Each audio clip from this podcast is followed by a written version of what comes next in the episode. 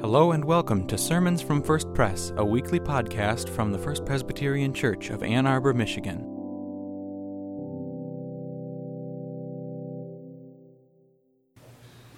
Our first scripture reading this morning comes from Jeremiah chapter 33, verses 14 through 16.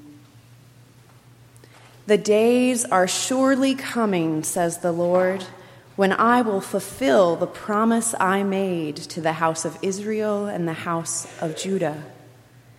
In those days and at that time, I will cause a righteous branch to spring up for David, and he shall execute justice and righteousness in the land. In those days, Judah will be saved, and Jerusalem will live in safety.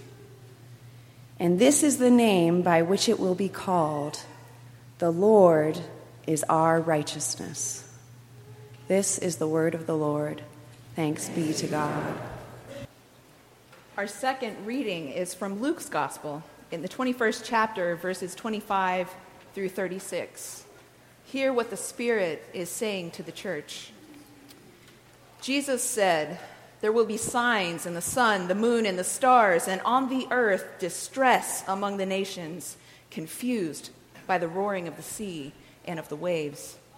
People will faint from fear and foreboding of what is coming upon the world, for the powers of the heavens will be shaken. Then they will see the Son of Man coming in a cloud with power and great glory. Now, when these things begin to take place, stand up and raise your heads, because your redemption is drawing near.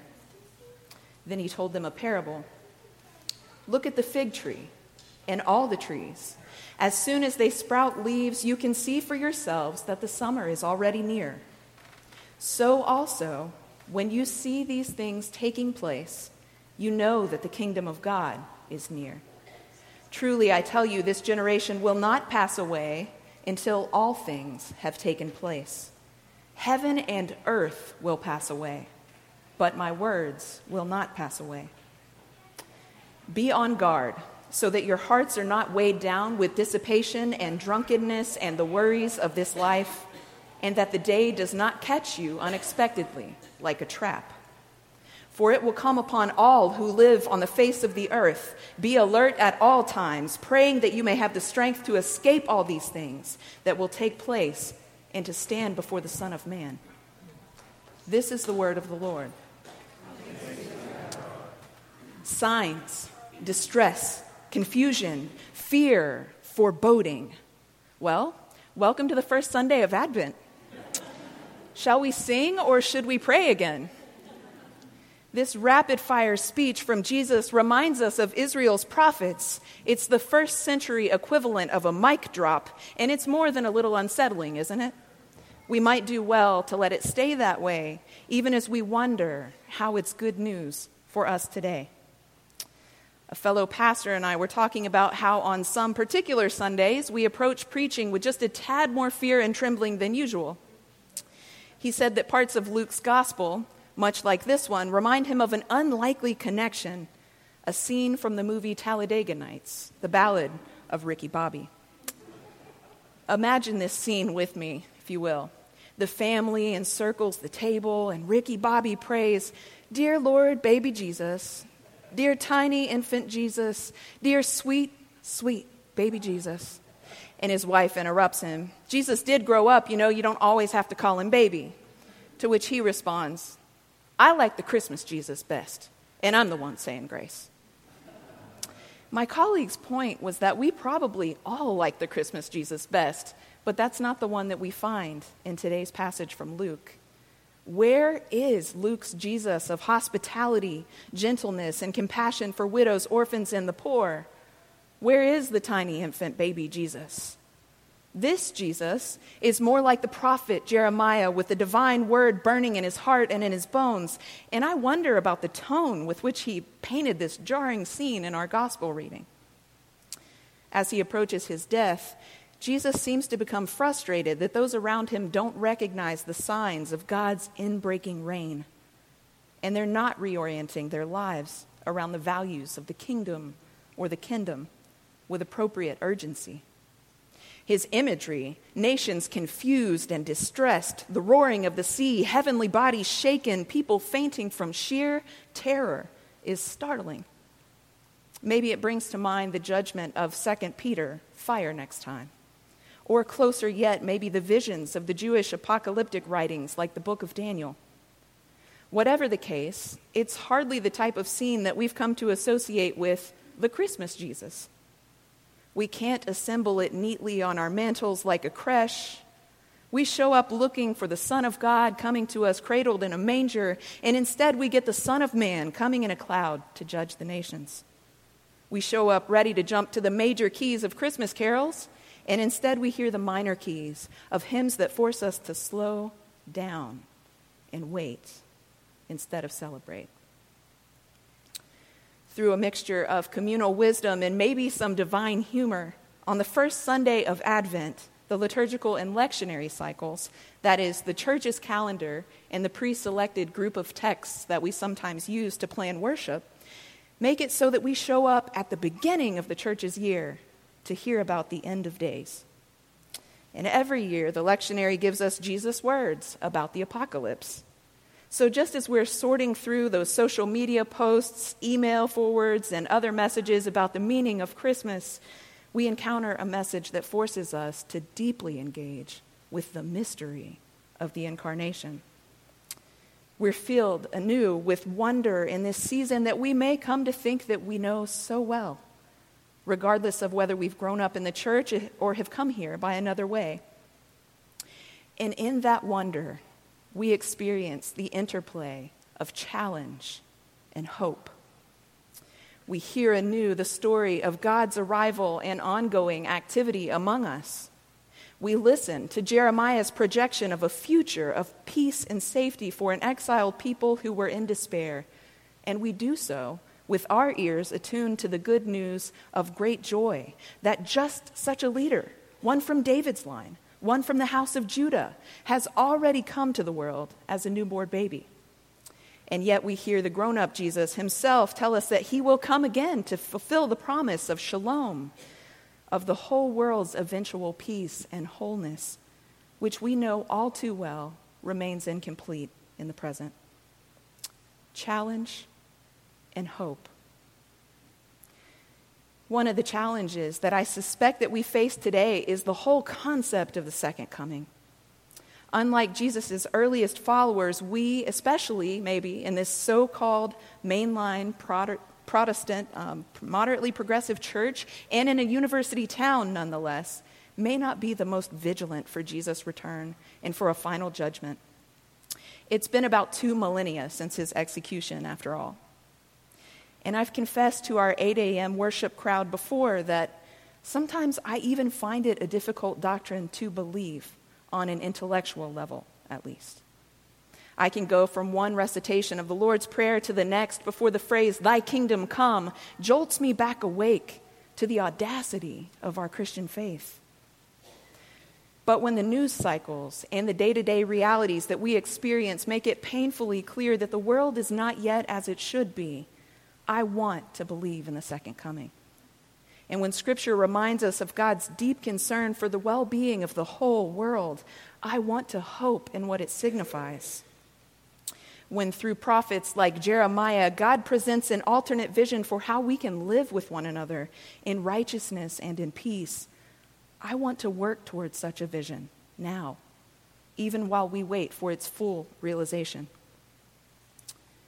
And I wonder, what if the second coming nudges us less towards some kind of cosmic clock or some tidy set of metaphysical proofs that we should defend or deny, but instead toward a way of being in the world? What if our challenge now is to find hope in theological imagination rather than dogmatic certainty? What might the world around us look like if all our actions were animated by the hope that while the despair around us and sometimes even within us is so very real, God's transforming presence can and will bring about the advent of an alternate reality. I don't know, but I wonder. Challenge and hope. Another challenge we face today is that our world conditions us for either or thinking, while Advent is a season of paradox that invites us to embrace the tension of both and thinking. It tells us that the one that we wait for has already come and is present with us now. What? In the days to come, our readings will tell us that Jesus is both infant and Savior.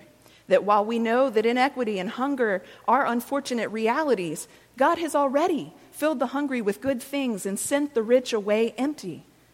Advent takes the signs in the sun, the moon, and the stars and places them right down to earth to remind us that God still has work to do here, and we're invited to join in it. What if our calling is not so much to make sense of these seeming contradictions, but merely to sense them in all of their fullness as they bring us into deeper engagement with this season's joyful anticipation and painful yearning? Advent is all about waiting in the sort of tension that neither naive optimism nor self protective cynicism can resolve. We wait and hope for the arrival of something better than we experience now, and we ache because we sense that it is possible, but it is not yet fully here. For those of us who face illness or injury of mind, body, or spirit and hope for healing, who are detained at this country's border and wait to be reunited with family and make a home where we can thrive, who grieve losses of many kinds and yearn for wholeness, who are imprisoned by debt, addiction, despair, or incarceration and ache for freedom, who face estrangement, especially during the holidays, and seek reconciliation, who experience poverty and wish for opportunities to flourish, who fear the threat of gun violence and long for safety, who sit even now with a tangle of grief and fear and excitement about this season of rapid change in this church, and who pray for new energy, for direction, for excitement, and for growth. Waiting is both agony and a hopeful call that we take up with patience and with urgency.